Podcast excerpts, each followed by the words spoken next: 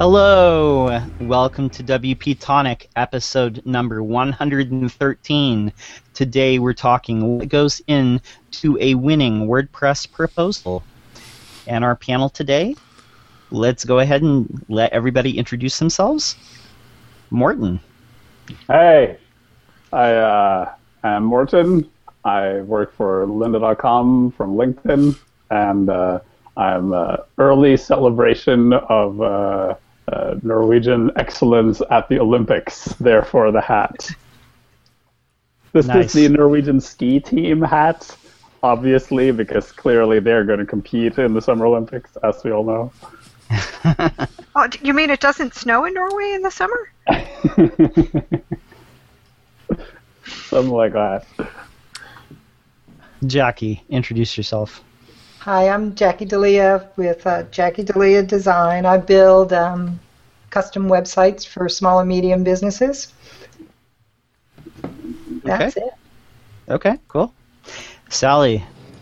Hi, my name is Sally Gatch. Uh, my business is WPFangirl.com, and I also am the organizer of the East Bay WordPress meetup in Oakland, California. Awesome. Jonathan. Hi there, folks. I'm the founder of WP Tonic, so blame this madness on me. And WP Tonic is also a maintenance and WordPress small job fix company. We do all the stuff so you can concentrate on building your business. Absolutely. And I'm John Locke. I run a small WordPress consultancy in Sacramento called Lockedown Design. Well, before we get into today's main topic, uh, let's go over really quick some WordPress news stories. Uh, first up, we've got Helen Hou-Sandí's post on theme disconnect. Uh, Morten, did, Mhm. did you have a chance to read this? Oh, yeah. Oh, yes, he did. I saw his comments. Um, yes. Uh, Helen is talking about something that I think several people have talked about before. I I wrote an article about something somewhat related to this uh, earlier this year as well. Um, it, it, it kind of circles back to a project that I was involved with uh, last year, I think, called Nux, N-U-X, New User Experience, um, where Drew, uh, I can't remember his last name, uh, Drew, uh, who was the project lead for 4.3. Is that Drew Jaynes? Yes, Drew Jaynes. Um, he started this project called Nux, which was looking at the new user experience and whether uh, the first time WordPress user is uh, presented with an acceptable user experience. And the simple answer is no.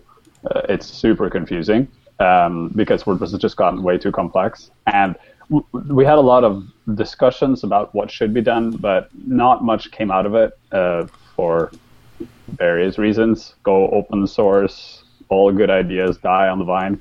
Um, so uh, that that's kind of where it comes from. That the idea of this new user experience project has been lingering around, but it needs to have a better focus. In in that uh, the lead developers need to be more invested in that and not in other things. Um, so the the project came out of when you set up a WordPress site, what are the next steps you should be doing? Is it to uh, start creating a post? Is it to customize your theme? And uh, what Helen is saying is maybe we should start creating a user experience that really focuses on immediately after setting something up, designing a theme. But to do that, you need to have more control and you need to have some data to work with. It's not enough with that hello world post.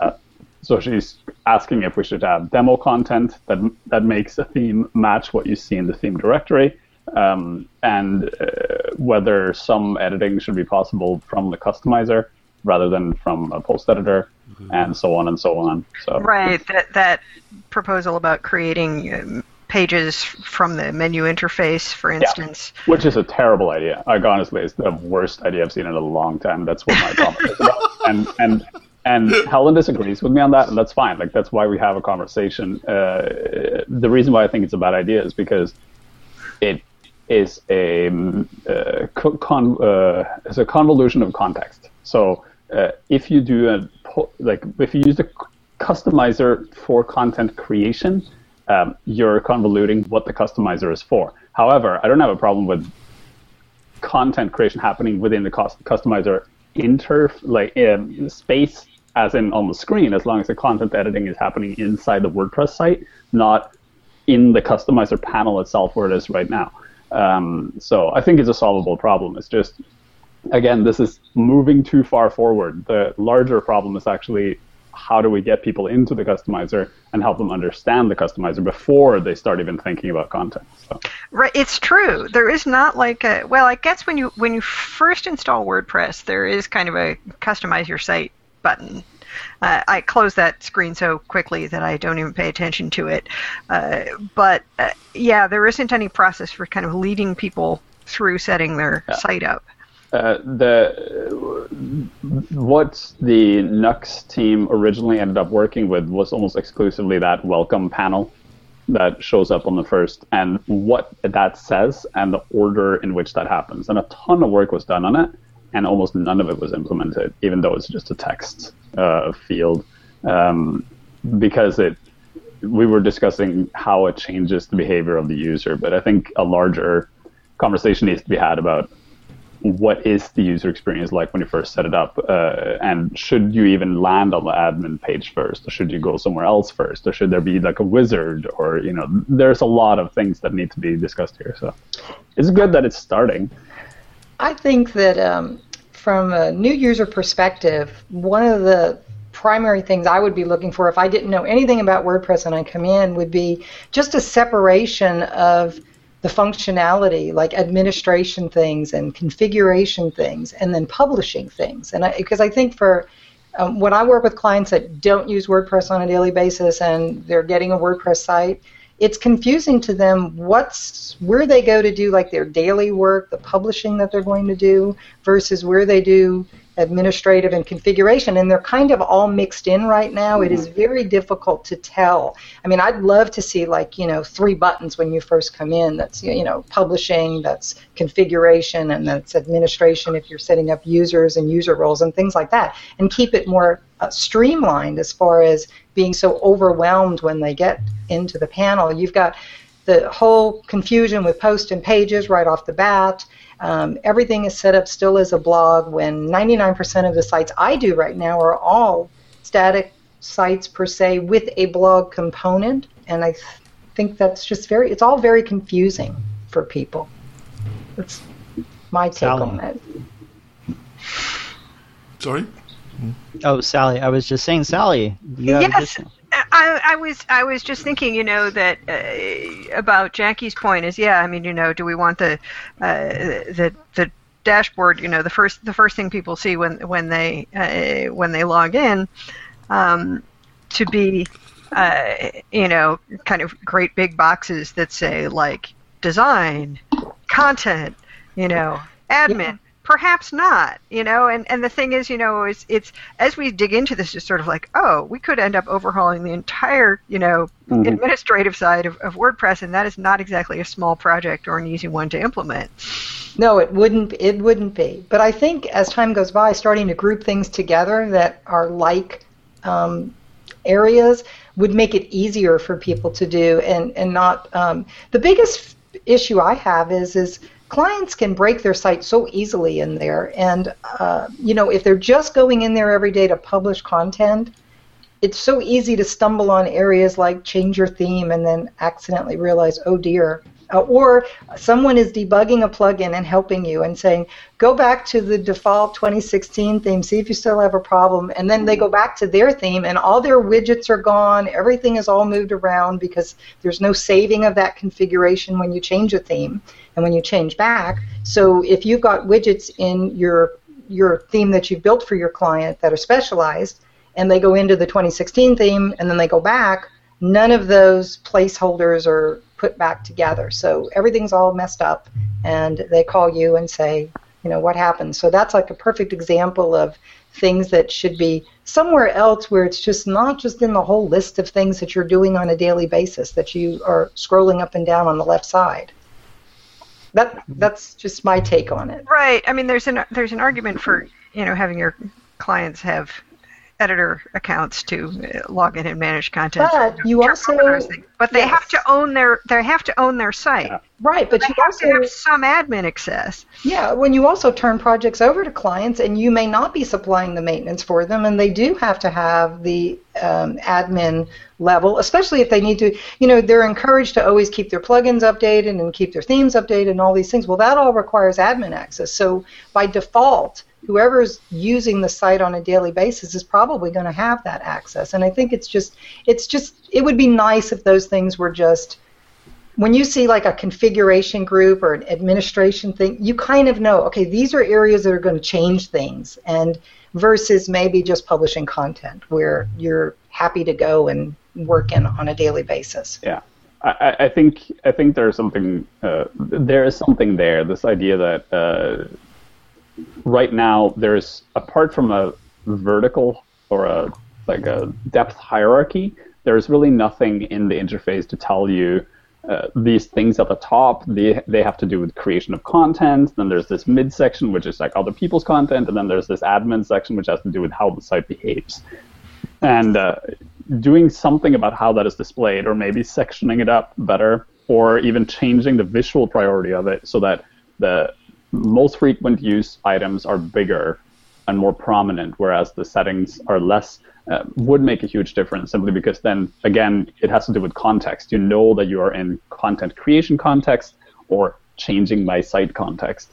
Um, so, uh, but I think what all this this entire conversation and all these conversations we're having um, in the community right now about um, where do we bring WordPress next and how do we move the project forward, they all uh, hinge on this point that no one in uh, no one is really talking about, and that is we don't know anything about the end user. Like we truly are flying blind with a big Yes. bag on our heads. Is- Everybody who's making the decisions are the people that use WordPress every day Yes. and are part of are the ones that do the implementations, the customizations, or the code writing. And I don't think a lot of us have any idea what it's like for an average publishing content person to use WordPress on a daily basis. Exactly, and this Right. comes from the open source mentality, right? The, the, the it makes total sense because the open source mentality is the people who use it contribute, and you basically it, you own it. So you're like, I need a elephant button, so I'm gonna add an elephant button, and you know because I need it. And if someone doesn't like it, they can try to take it away, but then I'll just put it back again, and then eventually there will be a per- permanent elephant button in the system. And that's all fine and dandy when WordPress is a little project that 10,000 people use. When there are millions and millions and millions of websites, that's no longer how you can do it. And and you know, all all respect to the core team, they do a fantastic job at making sure dumb shit doesn't end up in WordPress. Um, I think after uh, the uh, content, what is it called, the uh, the disaster with WordPress 3.6, which The was post formats. Post formats UI. I was I was so annoyed. uh, like that, that whole took- mess. I was so annoyed when they pulled them out at the last minute. Yeah, but see, just thing- finished recording a bunch of, of tutorials on how to how to use them. Yeah, But but, yeah, from a user were broken, perspective, you that have was to- awful. That was a truly awful feature. It was like every single test that was ever done on it. When new people started using it, they were like, "Oh, this doesn't add images. What the hell is going on? Why is my content ending up on the bottom?" Like the the implementation, the idea was fantastic. The implementation was a total disaster, and Right. it was in user testing that it turned out this is not what we think it is. But at that point, it had gone so far, it was already in core, and that's why uh, Matt that's- ended up coming in and shutting it down, right? Right, and, and and then that's why they decided, well, let's try this features as plugins thing, Yeah. So that it doesn't happen again. But the problem is features as plugins doesn't actually address the core issue, which is we truly do not know how people use WordPress. And uh, the argument that comes back is one of two things. It's either those who contribute decide what happens, which is absurd because we're trying to take over the whole internet and we can't actually do things that way because we're simply not in, informed enough about how people use WordPress to make those decisions. And the other argument is uh, user testing is not possible because it costs money. Um, which is also true in that we need to do extensive user testing, and that does cost money, and it and it does require an investment in time. However, that is a completely solvable issue. Yes. Um, and it's something that uh, I think the reason why it's not being done right now is because it's not sexy. The, no one wants to be like, well, you know, my company's going to invest a million dollars in user testing for WordPress. That doesn't sound like something cool, right? That sounds like something super boring. Um, and it's also a colossal amount of work, but it's something that we need to do at this point. And I've even proposed methods for doing it, involving academia in it, and doing all these other things. But the conversation just stagnates because, in the end, I think, honestly, the community doesn't want to build applications that work for the common user. They wor- want to build applications that work for themselves. And that is the problem. The WordPress, the way it is right now, is perfect for the people who use it every day that actually write code, customize, Yeah. build things. It is, and I, I would say even I could argue though that the user experience is maybe rated at a medium for the for the app for, for those people because it could even be better for, for us as well. But because I I often forget where I have to go sometimes for simple things that it's in multiple places now there. Or or you like if I work in Genesis it's there's some settings in Genesis that also are similar to the settings in the settings panel and I have to remember okay now which one is this one doing? So yeah that could even be easier. But I honestly I agree with you. We are designing it for ourselves mm-hmm. not for the people who use right it. and and that's fine if what you're building is a tool for developers. But if it's supposed to be you know if, if the purpose of wordpress is really to democratize publishing then we need to think a lot more about the first time user I give you an award. that was exactly the point. Yes, exactly. And yeah, and replace the whole visual editor with some kind of visual publisher where and actually I saw uh, XWP had a plugin and I tweeted it out this morning. I looked was looking at it and it's in the customizer, so I agree that's probably not the place I'd want to go to be working on content, but I like the idea that I could have two panels and as I'm typing in the visual editor or that their version of that visual editor, it's real time showing me what my site is going to look like. You know, when I left align an image or right align an image, it automatically shows me just right on the screen what it's doing. And I'm thinking to myself, boy, this could be really enhanced further where you could have two panels open and you could be typing away and uh, working in the text editor or the visual editor and then have it show in just real time what it looks like with your styles loaded. Because that's the biggest problem clients have is they they have two poor choices for writing content. One is the text editor, and if they don't understand how to write HTML, that's out. So you're, you can't hang out in there. So then they go to the visual editor. The visual editor tricks you into thinking you've made mistakes. When you're aligning images left and right and you're writing paragraphs, it visually doesn't look the way it's going to when it renders out in H finally uh, later and so they constantly think, "Oh, what did I do wrong? Why is this not working?" And you know, my floats weren't cleared, and what, all these other things that are being handled later by the style sheet are not showing up there, and it's very confusing for those people to write. And then they end up just doing very basic content, and it's limiting on what you can create. You can't be creative in the visual editor unless you know HTML.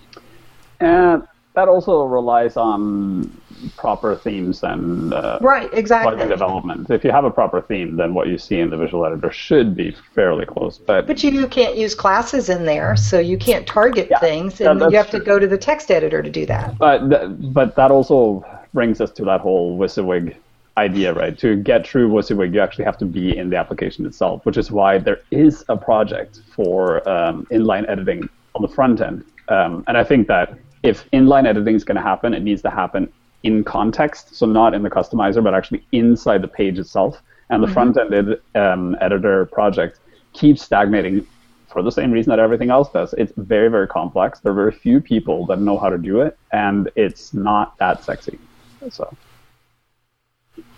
Cool. Because most of us who are using WordPress are perfectly fine writing HTML. Well, most most of the people who might be contributing to the development of that, I think that's that's different from most of the people using WordPress. Yes. I don't use the visual editor. I use the text editor when I write when I write my post. I mean that's how I work. So I'm perfectly happy to just work in that world. It's not a problem for me. It's a problem for my clients though. And you and me and everyone else are the WordPress 1%. True. And I, I, I do think that like most of us are comfortable like using the text editor or, you know, maybe even the customizer even if we don't necessarily like it. But I think for clients it's very confusing to you know this idea of you know um, we they have to be taught to add menus in Customizer, and I think that the vast majority of clients are going to use the visual editor and not the text editor, and I love the idea that you know there's some sort of preview screen for seeing what it's going to look like, similar to like when you're changing your theme in the customizer. That would be awesome, but Right. I mean, as it stands, you have to write a separate yeah. editor CSS file if, if you want the visual editor to, yep. to reflect your you know your most basic theme styles. Yep. So we're going to. I think we're going to go to a break, and then we're going to come back with our main topic. Uh, how writing? How do you write a great WordPress proposal that's going to win business? All right. So we're going to tackle that after the break. Buying or selling a home in the greater Reno Tahoe area? I know the best CRS real estate broker, and that's Karen Conrad. And you can find her at KarenConrad.com or call her directly at 775 527 7021. All right, and we're back. Uh, in the main topic, we're talking how do you write a great winning WordPress proposal? And I want to start with uh, I'm going to ask Morten and then uh, Jackie and then Sally uh, it, you know, what's your process for writing a proposal? What do you do before you even begin writing the proposal? Uh, and what I mean by that is, how do you handle the discovery process? Is that part of the proposal? Is that before the proposal? How do you onboard the client before you, you know? How do you get that that information to write an effective proposal? Morten. I talk to the client. I, I do uh, a lot of work assuming that you know, the, assuming there is a conversation going with the client, as in they've contacted me or somehow I've gotten involved in the uh, conversation, uh, I have in-depth conversations with the client to understand uh, what's going on. Um, I usually also do a fairly extensive discovery process on whatever it is they're doing. Um, usually, I try to do that before I have the first proper meeting. So, uh, what I'd like is to be able to come into the meeting and have an understanding of the business. So I've done things like educate myself on Zodiac boats because we were doing a website on Zodiac boats once. So I know way too much about how Zodiac boats are made. Watch like how it's made about Zodiac boats and stuff like that. but it's um, knowing what the, uh, knowing what the client is doing and knowing the language they use in their business has a huge impact because then you can speak their language in the proposal and you know their goals and uh, ideals and competition and all that stuff. Um, in addition, I try to uh, have conversations with other people in the company. I usually talk, if there's a secretary, I always talk to the secretary because they usually know everything that happens in the interface between the um, end user and the company. Um, and I just try to get a full understanding of what they're doing because I can't provide them with a good product unless I understand their business. Jackie, how, how do you handle that discovery and, and onboarding a client?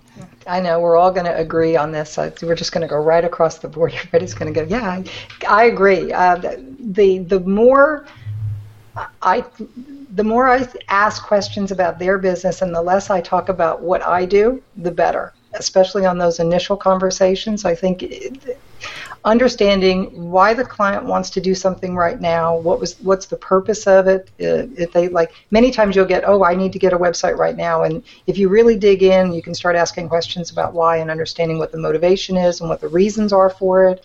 Maybe they're planning to sell their company in six months, and you know, if you take the time to really have all of those in-depth conversations and start and asking open-ended questions so that you can get um, detailed answers from them, I think uh, that will make it easier to put together a proposal that actually answers, um, you know, their their needs. And, and basically, when they read this, it's going to go, oh, this is this is exactly what we're looking for, and versus going with an approach where you say, you know, hi, I, this is what I do, I do all of this, or you're constantly bringing up other projects you did. And I think from a client's perspective, they don't really care about that. You're here to talk to them about their business and what they're doing. And um, so I try to remember, you know, not to keep tooting my own horn or things like that when I'm when I'm working with them and really stay focused on the client and what their objective is, why they want to do this.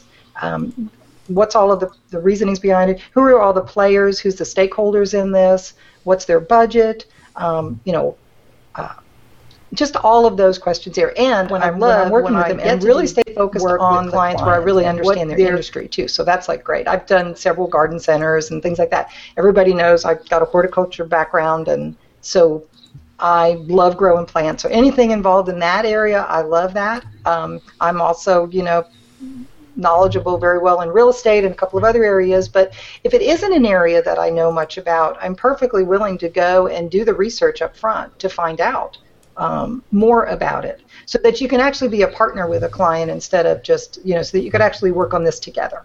That's, that would be my advice.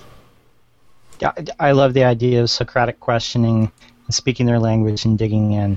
Sally, do you have how do you approach discovery? How do you approach the pre-proposal? Okay, so you know, let's say a client calls me um, uh, or emails me and, and says, you know, they need a website and, you know, so and so sent them in my direction.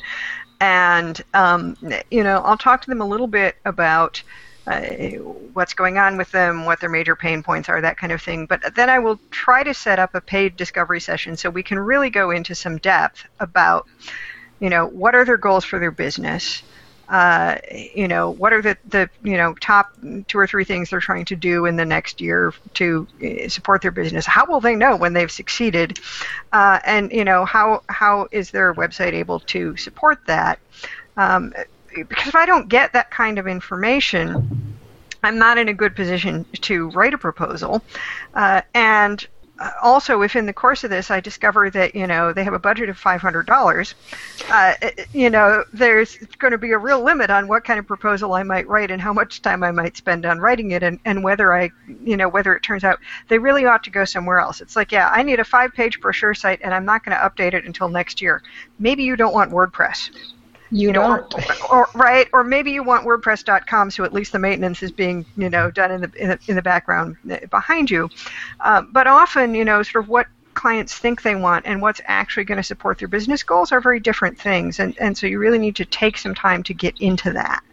Um, and then, you know, with that information, at that point, they can, you know, they'll get a, a sort of short list of, of, of, you know, general recommendations, and they can either ask you know ask me for a proposal and and you know continue to uh, to work with me, or they can you know choose to go somewhere else and and do something else. But uh, my time is covered. Yeah, and I love the idea of paid discovery. Um, I'll just share really really quick. Uh, this year I started doing making paid discovery like a prerequisite to even sending people a proposal and doing a project and I've had a, a lot of success with this. It weeds a lot of the people who are just trying to, you know, pick your brain for free. Um, I always ask like budget like right up front, so I know what to recommend them to know if I'm going to be a good fit, or if I know that I need to refer them elsewhere. The, the paid discovery is awesome because it gives you a chance to really dig in, ask the you know the questions like why are they reaching out and, and doing this project now as opposed to later or before. And you can find out a lot of, of things here um, that you can't just in an initial phone call or email. And I usually record these as well be, so that I can use the language that they're using and use the phrases that they're using and repeat that later in the proposal. Um, so that brings me to the next question. I want to ask Morten. Um, what sort of things do you try and emphasize in your proposal? Are you emphasizing the value that they're getting? Do you uh, emphasize the total cost? Are you emphasizing features? What are the most important things to emphasize in the proposal? You're Morten. Morten. Morten. yes, I am the master of technology.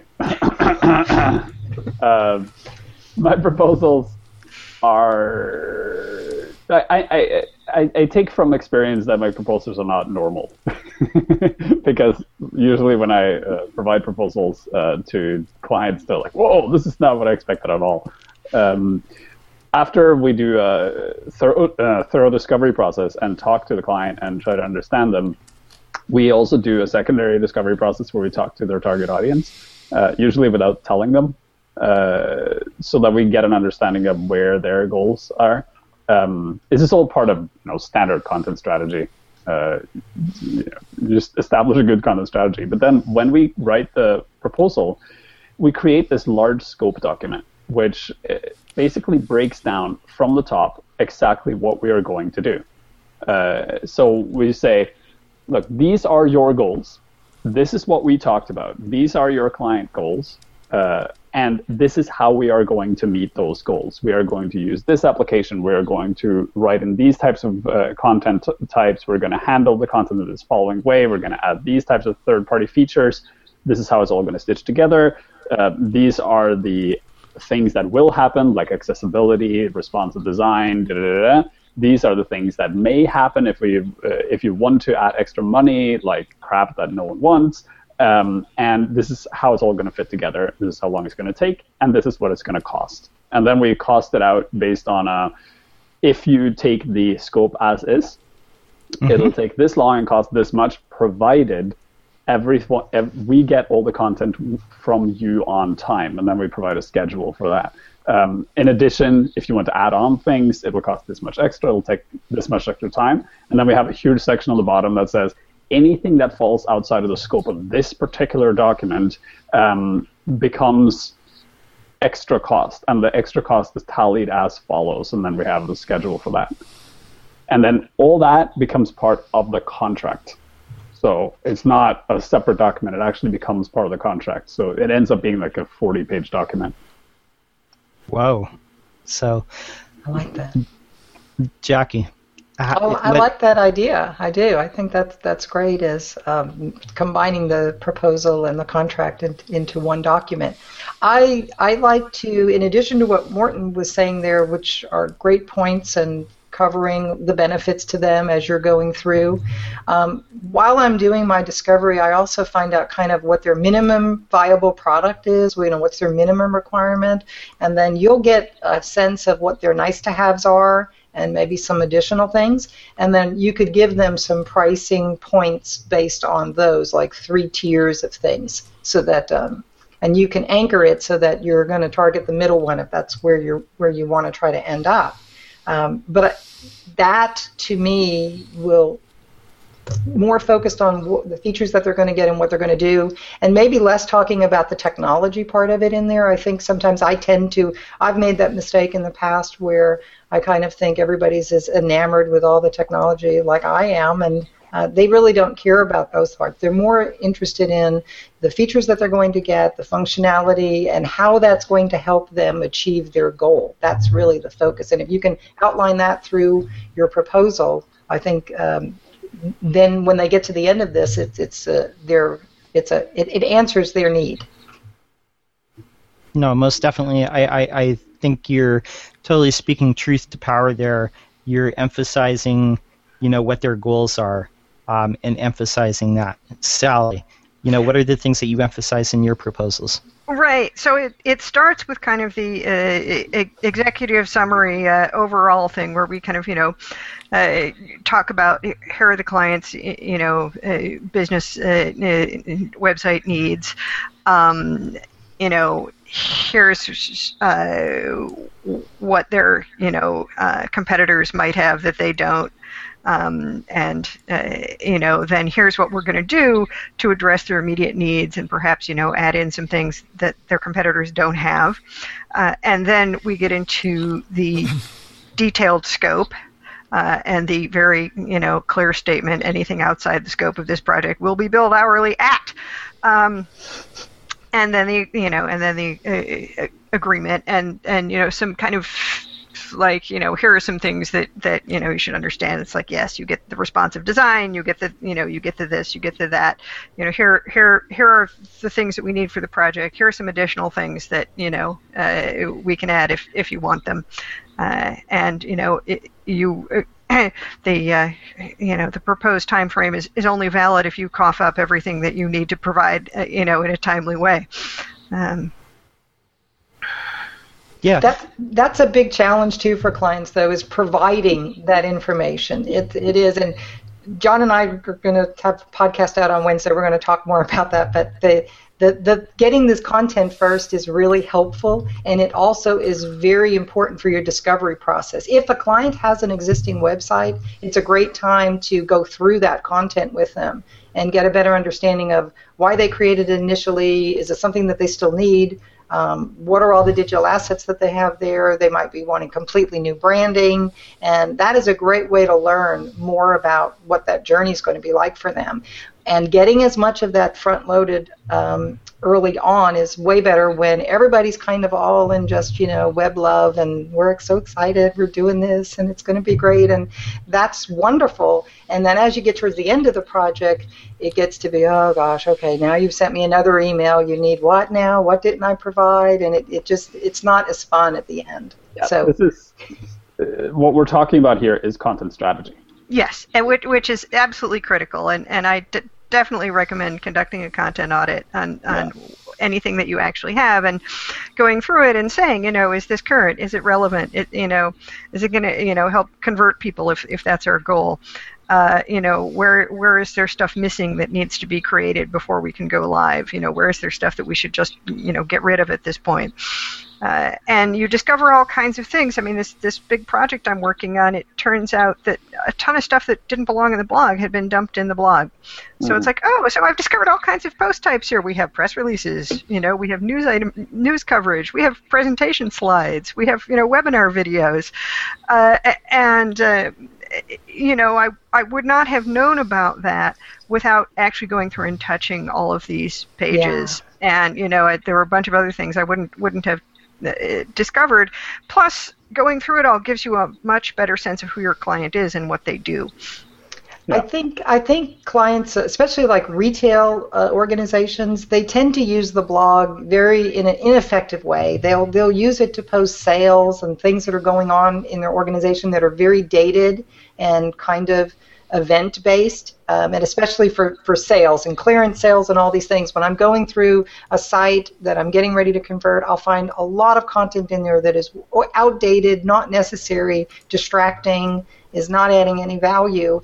And I tell the clients, you know, let's create a what's new page every week that you that, that's a static page that you update your content there versus having all this straggled content in your blog that you don't ever go back and delete. That's really kind of irrelevant and it isn't helping your business anymore. Especially if you're selling something that was on clearance two months ago and now you're selling it at a completely different price and you haven't gone through your blog and removed that content. So it's I think right. You know, how do you how do you set up your calls to action for yeah. you know after or within your post so that you can just update them centrally, and whatever is in there is going to be a current offer.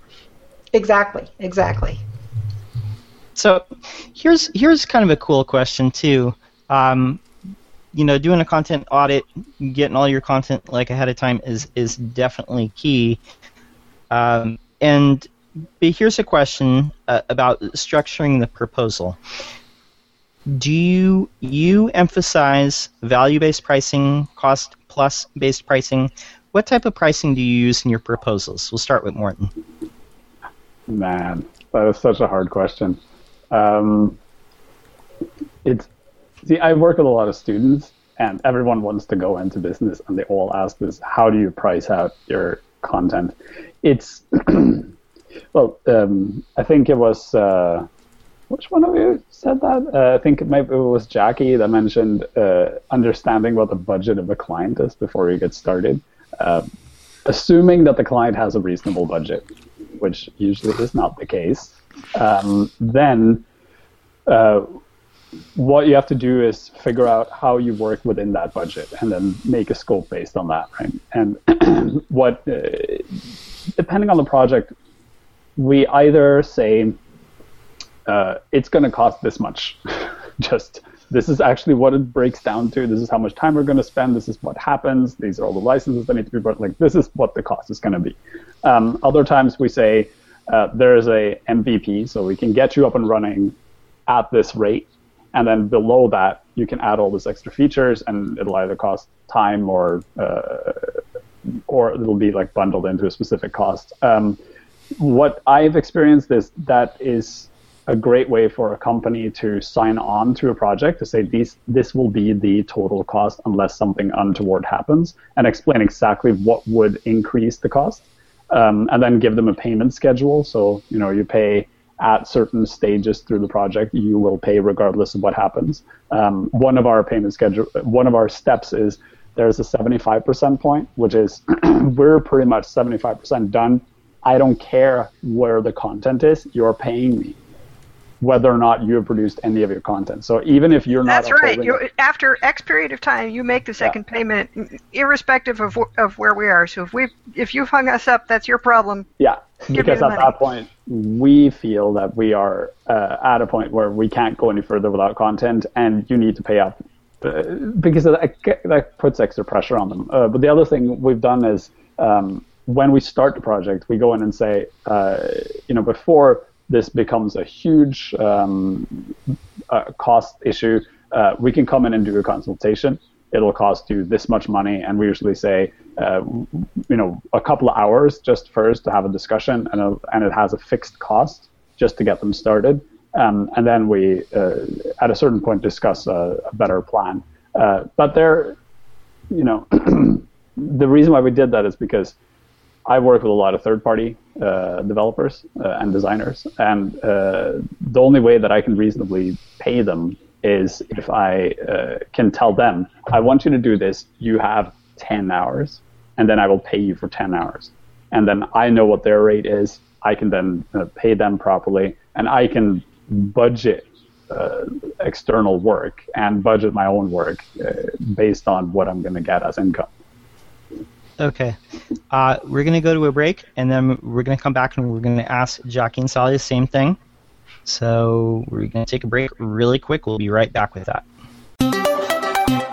Want to turn your WordPress website into an online speed machine? Go on over to WP Tonic. They'll set up DigitalOcean websites hosting on solid state drives. And while you're there, don't forget to sign up for WP Tonic's maintenance packages. WP Tonic offers some of the very best WordPress maintenance packages on the market. So those who are serious about getting the very best platform for their WordPress sites, make sure you go on over to wp-tonic.com.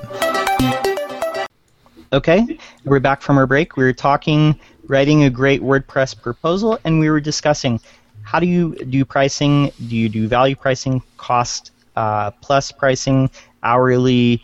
And Morten was saying at the end of uh, you know, it, there's a certain point where you have to charge people and say, regardless of content, you you need to like pay us because we can't like go forward without it.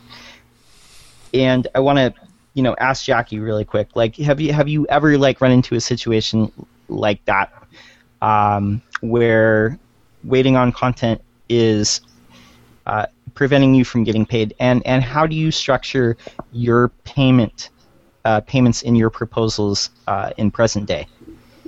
Okay, uh, yes, I have run into that problem, and it does cause scheduling issues as well. So it's not just about money, it's about time management, where I'm planning on blocking out next week to do this rollout of your website based on your content that you should provide and, and we run into last minute delays where I don't get that. Well then if I've scheduled something else for the week after, it's not that easy for me to just keep moving everybody else back. I've got other clients that are that I've committed to starting work on.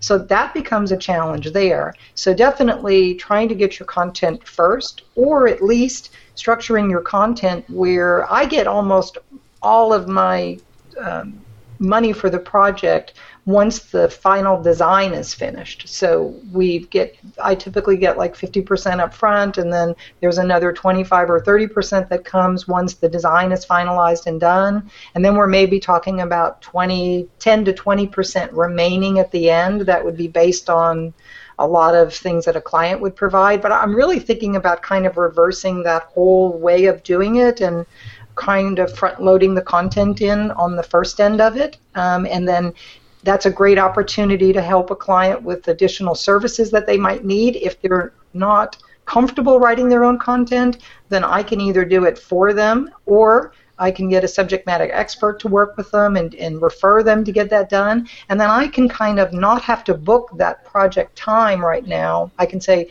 go go ahead and get all your basic content um, created, and then come back and we'll schedule um, starting of the development process. So I think I'd really like to try that approach and see how that works um, in the future versus trying to it, it just always seems like it's a difficult problem at the end getting the content. And like john john and i have talked about this. It's like you're you know you're filling dummy content in on a website and it's just all extra work and time. Then you get content from them that no longer fits the design because of the length of it or other changes and things and it becomes then you're going back and retweaking again and making additional changes. And i think it just adds to the cost of doing the website and really reduces your efficiency. Mm-hmm. so i would say, I would love to have um, just a blank 2016 theme or a Genesis sample theme or whatever I'm working in. Get the content in there, get the images that they want to use, because from there I can design a really good color palette. I can um, figure out how I want to lay out the content now that I can visually see what it is. And it's a great way for your clients to see what it is they're actually saying because they get enamored with the beauty of things and they actually what's really important is the message. I mean that's your whole part of your branding and your marketing strategy is going to be what is it that you're saying? Not so much how you're showing those words. So, I mean, it is it does help for it to be visually nice and everything, but I just think a lot of times the content's done at the last minute, and that the least amount of effort and emphasis is put on it, and that is the most important part from a SEO perspective and from a branding perspective in your marketing. And it seems like that would be the time that you would want to spend front loading that stuff in the beginning when everybody's really interested in it all, and then let the other parts fall in um, later. No, absolutely. Um, you know, content is the thing that kind of holds up the final payment, like a lot of the time, or holds up the project launch, and, and that's why you know addressing that early is good.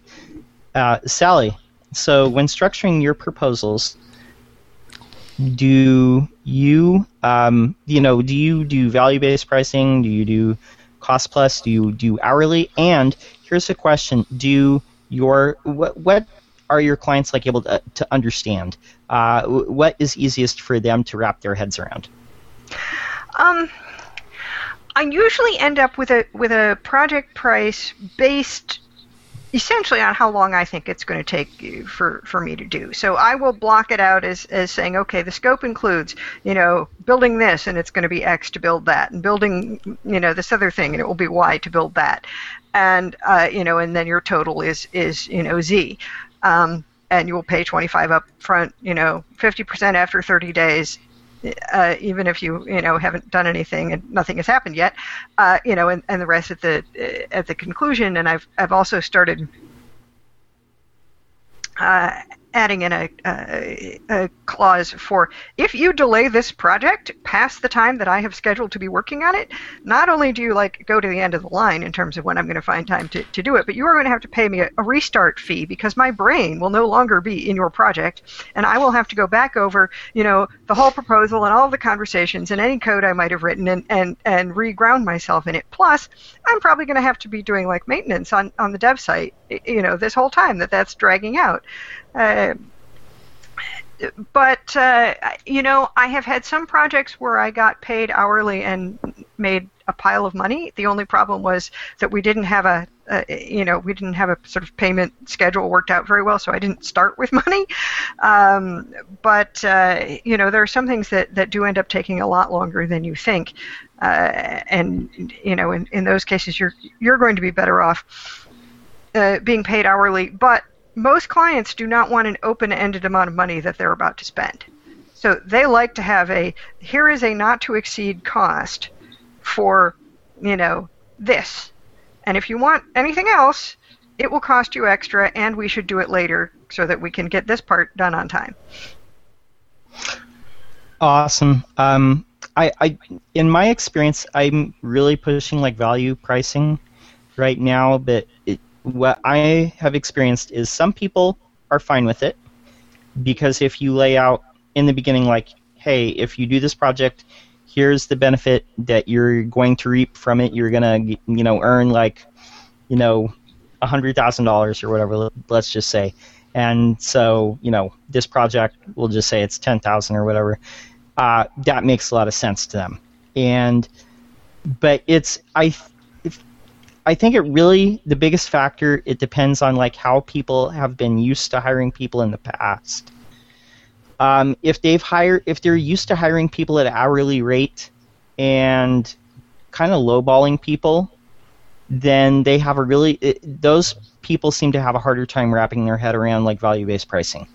Those people may not know the value of, of, of what they're doing. Yeah. They might not be clear enough on, you know, okay, we, we, we earned X this, you know, we made X this year. We want to make Y next year, and you know if if so if, and the you know this is how this is the revenue our, our website brought in before you know and if you are confident that you know based on what you've seen of their current site and what you know that their work can do you can say right well we can double the money that your website yeah. brings in next year then you've got a really good value argument uh, in some cases you know if it if it's not a you know it's it's not a direct e-commerce site or if it's not a you know you can say we'll yeah. bring x number of leads but they haven't got a value on on a, a lead it's much harder to to deal with I'll just say that the the people that when you lay out the value and it's a proven thing, and these are usually businesses that have some degree of success, and it's like, well, just imagine, you know, if we clean up this stuff, you could be this much more successful. And the people who just kind of reject that and are still just kind of like, well, we just want to, you know, kind of not spend a lot of money. I have no problem just saying like, that's cool, you know, you find somebody else. You know, I'm I'm good with that. Uh, so, final question. Uh, we'll start with Morten. Uh, you know, what are what things have you done uh, or have you learned? Uh, you know, along the way, things that have not worked in your proposals uh, versus things that have worked, like overall. What are, what are the things that, that you've done in the past that have just kind of not worked at all? over focus on technical aspects tends to not work at all. Um, uh, also, because people generally do not understand what a good web design and development agency does, um, they tend to have a completely unrealistic view of the cost and work involved. And if you come at them with like when people ask me how much this is going to cost, that is usually the initial warning sign that there's something wrong with this entire conversation, and we need to have a much deeper conversation about what it is you want to do. So, I used to say eh, it'll range between whatever and whatever, and that would usually end the conversation uh, because they'd just be like, "Wow, that is super expensive," right? So yep. instead, when people ask me what's it going to cost, um, I ask two questions. I ask, what what is your current budget is, and uh, if it's absurd, then I say, well, are you willing to invest a couple hundred dollars in me coming in to consult with you and figure out what it is you need? Um, so I end up doing that uh, a lot, where I go in and work with a company for just a couple hours to figure out what they need, and then help them figure out how to go out and find someone else to do the job for them. Um, but at least so that they have a better understanding of the industry. Uh, another thing that does not work is uh, not providing a proper schedule for content creation. So uh, we talked a bit about um, uh, uh, content uh, inventories. what I've started doing now, which is still in a test stage because I don't really have a lot of clients. I do most of my work training, not as much building anymore. Um, right. But what I've started trying out is creating an inventory that's shared with the client um, where in the inventory we assign people to every single piece of content and we give them deadlines. And then we use uh, Redbooth, which is a project management tool, sort of like, uh, what is it called? That thing that everyone uses. Uh, Basecamp? Basecamp, only way better. Uh, and we've linked Redbooth to a Google document. So uh, we can assign tasks to people within Redbooth. If they don't perform the tasks within a certain deadline, they get a warning saying, hey, you need to perform this because you're holding the project back. Um, so there's a conversation going on as they're working. Um, and the boss or whoever's managing this thing can go in and look at this spreadsheet and see like how come everything under John's column is red Like you're not doing your work, and John, then either fire the John or assign it to someone else, uh, right? And having all that in a spreadsheet makes it extremely visual. So we color code every piece of content to say whether or not it has been done, whether or not it's delayed, whether like what's happening for all these pieces, and we kind of leave that to the client because that way instead of saying you need to make all the content for the entire website, you say here's all the content that at some point needs to be created. This is when we need it by, and this is how you need to manage this internally in your company. And that seems to work better than uh, just handing it to the client without really giving them any guidance. But like I said, this is a relatively new process, so it hasn't been fully scale tested yet. But I think that's probably a better path than just saying, I need 500 posts. I need you to rewrite all this content. By the way, there are six new post types. Go. it doesn't work. No, I love that that you're uh, you're making it measurable and you're assigning roles and saying here's what we expect and here's the time frame and here's who's assigned to what. Jackie, what what are things that you've done with your proposals that have not worked in the past? I think the biggest one for me is the things I've left out of the proposal or left out of the contract, right? So that because your proposal turns into a contract at some point and you're going along the project now. So the things that come into play, which is everybody's already discussed, is you know clients not working within the deadlines that you've set. That's a big challenge, and it seems like we have a little bit more of a difficult time holding them as accountable as they have holding us accountable because they've hired us. So the relationship is already set up where, you know, it's difficult to go to your client and, you know, say, well, I had asked you to have this to me on Monday, but they it's now Friday, I still don't have it. Oh, I'm sorry, you know, and it's more of that client um, you know, vendor relationship type of a dance that you do there, and I think that's a challenge. So having a better schedule that's that has consequences, okay? Because there's no point in having a schedule if there are no consequences. Yeah. Because clients are busy. This is not their main focus. That this is my main focus to build out their site, but it's not their main focus. So they're busy. They've got other things going on in their business. So if there aren't any consequences, there will be delays. There's going to be delays anyway, but there will be delays severe delays if there are no consequences for things. So I think structuring that in a friendly way that's not you know you're not creating an adversarial relationship and i think that's the big challenge we all have is is at what point does this become adversarial now with my client when they are not providing me what i need in order to finish the project on schedule or the scope creep issues and not adequately addressing those things where clients don't understand I just need a couple of more things done over here, or a few more things, or we need to add two more menu items, and these things, those things that were not kind of in the original scope.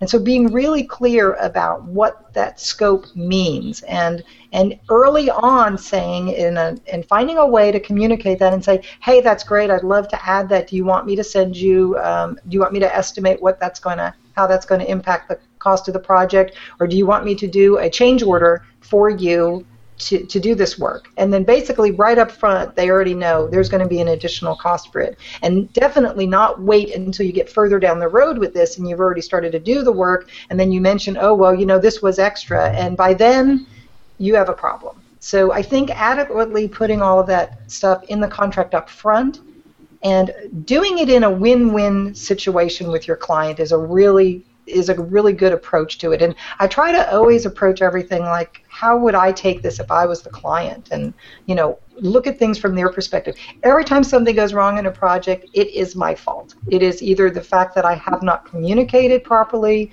what what the expectations were, or that I didn't scope it properly, or I didn't do it the right discovery, or I didn't see the red flags. It's usually almost every time it's my fault. I could have what and I always ask myself, well, what could I have done to manage this better? And then how can I take what I just learned and then roll that in into my next contract? How can I make it easier for the client to be successful? Mm-hmm. Always learn. Set, yep, definitely set expectations. Sally, what things have you done that uh, you know? What things have you done in the past with your proposals that didn't work?